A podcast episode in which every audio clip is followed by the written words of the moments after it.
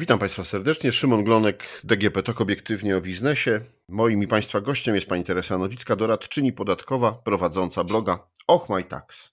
Dzień dobry Panie Szymonie, dzień dobry Państwu. Pani Teresa, rozmawialiśmy już ogólnie o tym, co się dzieje w podatkach. Rozmawialiśmy o podatku ryczałtowym, kto, jak, gdzie, na jakich zasadach, ale jest jeszcze wiele innych pytań. I pojawiają się bardzo często pytania o ulgi, bo są jakieś ulgi inwestycyjne, ulgi na badania i rozwój, IP Box, bardzo, bardzo, bardzo wiele różnych rzeczy, o których przedsiębiorcy nie słyszeli dotąd albo którymi się nie interesowali, bo niekoniecznie były im potrzebne. E, jakbyśmy mogli trochę uporządkować ten temat? Polski Ład e, wprowadza szereg ulg e, i tak jak Panie Szymonie Pan wskazał, są to ulgi związane z innowacjami, czyli ulga na prototyp, ulga na innowacyjnego pracownika, czy też ulga robotyzacyjna. I są też ulgi niezwiązane z innowacjami, specjalne systemy preferencyjne opodatkowania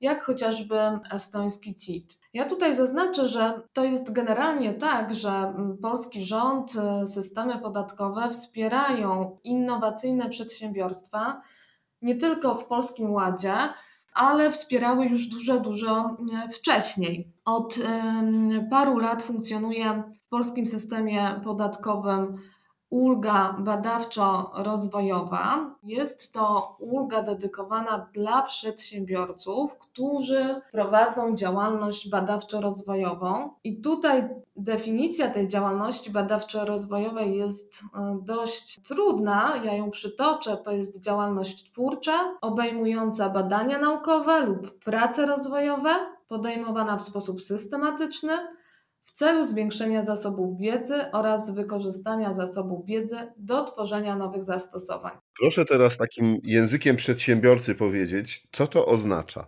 Oznacza to, że jeżeli ja jako przedsiębiorca podejmuję w jakiś sposób działalności o charakterze innowacyjnym, twórczym, kreatywnym i to nie muszą być innowacje na poziomie globalnym, na poziomie całej Polski, ale również innowacje na poziomie mojego przedsiębiorstwa. Prowadzę e, badania naukowe, to może nie, bo to bardziej, bardziej tutaj e, szkolnictwo, natomiast prace rozwojowe, czyli ja badam, czy ten mój innowacyjny system w ogóle się sprawdza, testuję jakieś rozwiązania, patrzę, czy wpływa to na przykład na zwiększenie produkcji, na szybkość produkcji, na ograniczenie czasu e, poświęconego na stworzenie jakiegoś innowacyjnego produktu, ale też usługi. I ten wysiłek, który jest związany z tym, że ja się unowocześniam, prowadzę te innowacje, jest podejmowany w sposób systematyczny i stały, czyli mam jakiś zespół projektowy, mam jakiś cel projektu,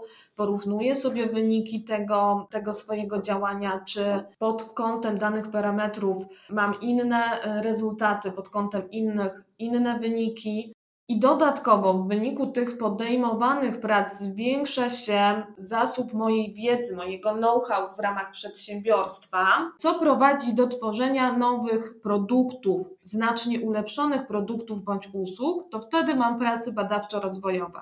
Natomiast z uwagi na tak ciężką definicję, tutaj y, mamy szereg wniosków o interpretację składanych przez podatników, którzy chcą sobie potwierdzić, czy jeżeli ja prowadzę prace związane na przykład z oprogramowaniem, prace związane z unowocześnieniem linii technologicznej, prace związane ze zmianą receptury produktów albo jakieś prace związane z jakimiś innowacyjnymi elementami usługi, czy to są prace badawczo-rozwojowe. Więc tutaj mamy szereg pytań podatników. I generalnie, żeby skorzystać z tej ulgi, Pierwsze, co trzeba zrobić, to zastanowić, czy, czy ja mamy jakieś takie innowacyjne działania, dokonać analizy i złożyć wniosek o interpretację. Czy są już informacje, które inni przedsiębiorcy zadawali pytania? E, możemy je podejrzeć, na przykład zobaczyć, czy w podobnych branżach albo w podobnych firmach ktoś już dopytywał o to? Dokładnie tak. Mamy y, interpretacje, które są dostępne. Tych interpretacji w wypadku prac badawczo-rozwojowych, które są elementem i ulgi B plus R, i IP Boxa, i nowych ulg e, na robotyzację, na prototyp, na innowacyjnego pracownika. Tych pytań jest dużo w zakresie tych ulg. Wnioski są publicznie e, dostępne, więc ja mogę sobie przed wystąpieniem z wnioskiem w swojej indywidualnej sprawie zbadać, czy w branżach podobnych, w podobnych obszarach ktoś już pytał y, o to, czy może skorzystać z danej ulgi w kontekście prowadzonych prac badawczo-rozwojowych i czy dostał pozytywne rozstrzygnięcia. I gdzie tego szukać? E, są y, bazy rządowe, można sobie wpisywać też w internecie, jest tego y, bardzo dużo. Bazy rządowe są odpowiednio pokatalogowane, można sobie wpisać na przykład działalność badawcza badawczo-rozwojową, więc są systemy typowo takie prawnicze, podatkowe, związane z na przykład z jakimiś aplikacjami. Tutaj nie mamy problemu, żeby zidentyfikować, czy w danym obszarze ktoś pytał o ulgę na przykład B plus R. No dobrze, to powiedzmy, bo mówimy dość dużo, co to jest ta ulga, gdzie szukać informacji o niej, a powiedzmy, jak ta ulga wygląda. Czy w ogóle opłaca się przedsiębiorcy inwestować swój czas, żeby korzystać z tej ulgi?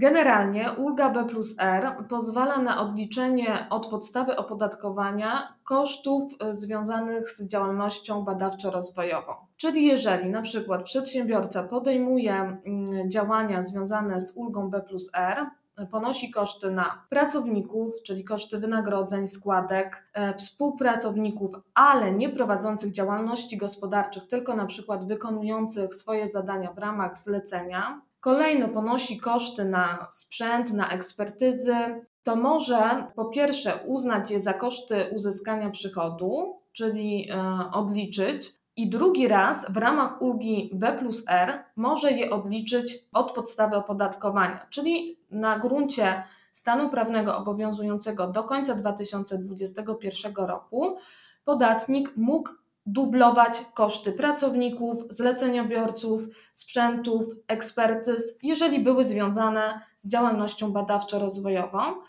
A dodatkowo Polski Ład pozwala w pewnych sytuacjach nie tylko na zdublowanie tych kosztów, ale nawet potrojenie, bo zgodnie z nowymi przepisami podatnik może od podstawy opodatkowania odliczyć 200% na przykład kosztów na pracowników, którzy prowadzą działalność badawczo-rozwojową. A dobrze wiemy, że jeżeli prowadzimy innowacje, to koszty takich pracowników mogą być znaczne, ich wynagrodzenia mogą być wysokie, a co za tym idzie, ta ulga na pewno spotyka się z dużym zainteresowaniem podatników. No dobrze, to przejdźmy do następnej ulgi IP Box. Co to takiego? Kto może z tego korzystać? IP Box to też jest e, ulga, która spotyka się z bardzo dużym zainteresowaniem przedsiębiorców, e, w szczególności z zainteresowaniem branży IT. IP Box pozwala na opodatkowanie według stawki 5% od dochodu z tak zwanych kwalifikowanych praw własności intelektualnej. I są to na przykład programy komputerowe, patenty, wzory użytkowe, wzory przemysłowe. Co należy zrobić, żeby skorzystać z takiej ulgi? Bo 5% podatku w dzisiejszych czasach myślę, że to bardzo, bardzo atrakcyjny system.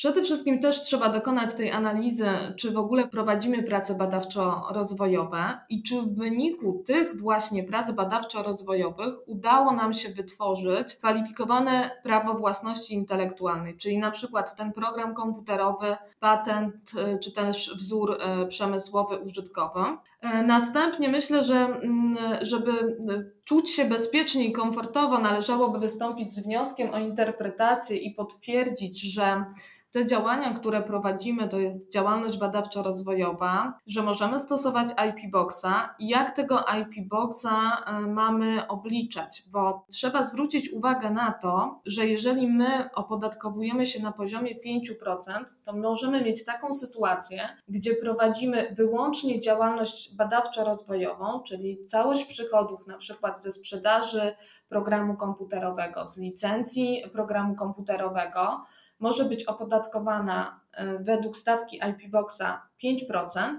ale możemy mieć sytuacje zupełnie inne, gdzie ta innowacyjność i to kwalifikowane prawo, na przykład wzór przemysłowy, wzór użytkowy, jest zaszyty w jakimś produkcie, w jakiejś usłudze i obok na przykład sprzedaży tego produktu, tej usługi, prowadzimy inną działalność gospodarczą. Tutaj musimy sobie dokonać analizy, po pierwsze, ile takiej analizy, my to nazywamy w środowisku podatkowym, ile zbadać, ile cukru jest w cukrze, czyli ile tego dochodu przypadającego na kwalifikowane IP jest opodatkowane 5%, musimy to przeanalizować, versus ile my prowadzimy sprzedaży innej działalności gospodarczej, która jest opodatkowana według stawek podstawowych, czyli jeżeli mamy osobę fizyczną, to bądź skala podatkowa, bądź 19% PIT.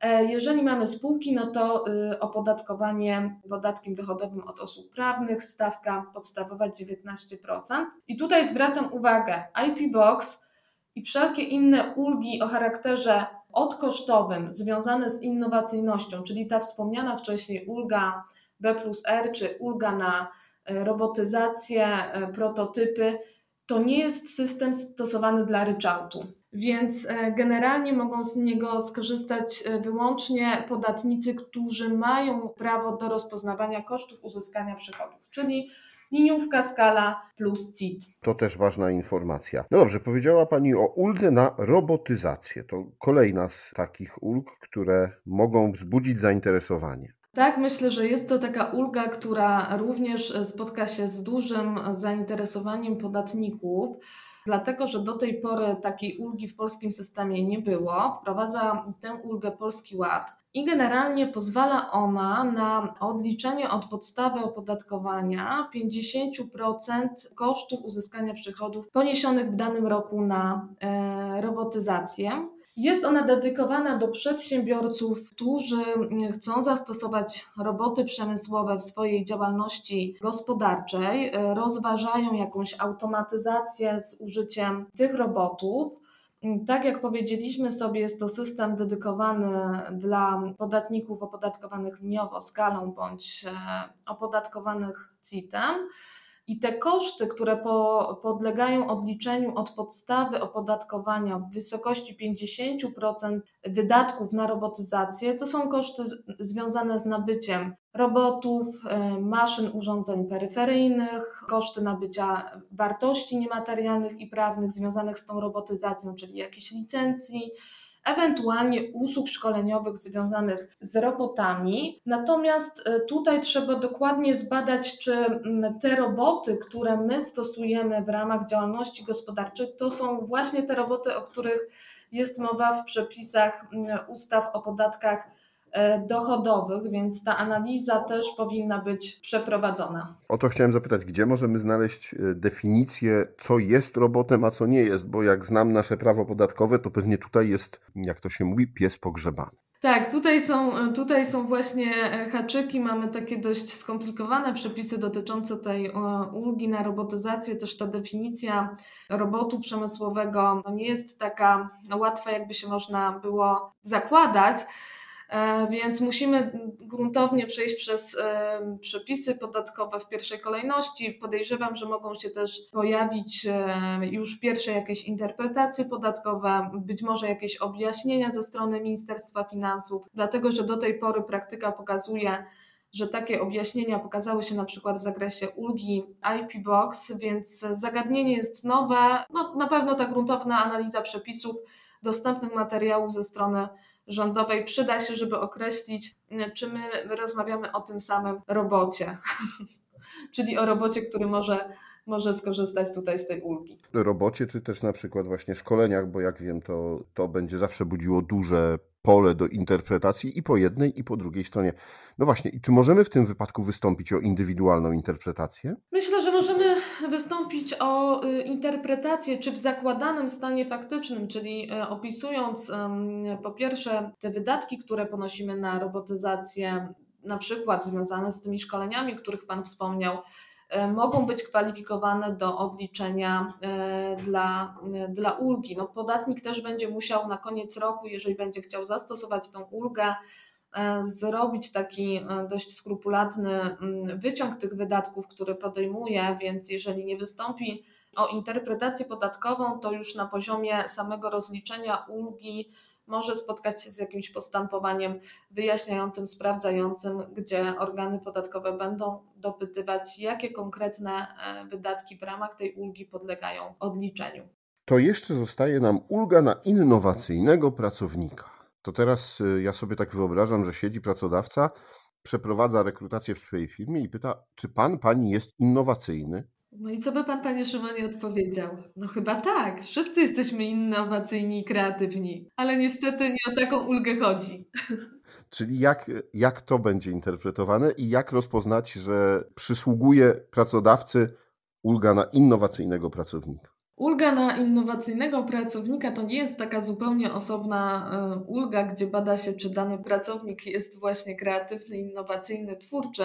To jest ulga wspierająca system e, ulgi badawczo-rozwojowej i generalnie, żeby skorzystać z każdej ulgi odkosztowej, no to musimy mieć od czego te koszty sobie odliczyć. Czyli żeby mieć ulgę B plus R, trzeba zbadać, czy w ogóle ja mam dochód, który pozwala mi na skorzystanie z ulgi, odliczenie wydatków, zdublowanie ich, czy też potrojenie nawet w tym nowym systemie, czy ja mam na przykład stratę. E, I zdarzały się sytuacje, gdzie podatnik prowadził tą działalność badawczo-rozwojową, e, natomiast no jeszcze mm, jeszcze nie miał takich dochodów, żeby tą ulgę B plus R rozliczyć. I tutaj mm, Polski Ład wychodzi trochę naprzeciw e, takiej sytuacji i zgodnie z tą ulgą na innowacyjnego pracownika, przedsiębiorca, który zatrudnia, zatrudnia osoby, które prowadzą działalność badawczo-rozwojową i co najmniej 50% ogólnego czasu pracy tych osób jest związana z tą działalność badawczo-rozwojową, to jeżeli taki podatnik, przedsiębiorca poniósł stratę albo mm, nie ma wystarczającego dochodu, żeby rozliczyć ulgę badawczo-rozwojową,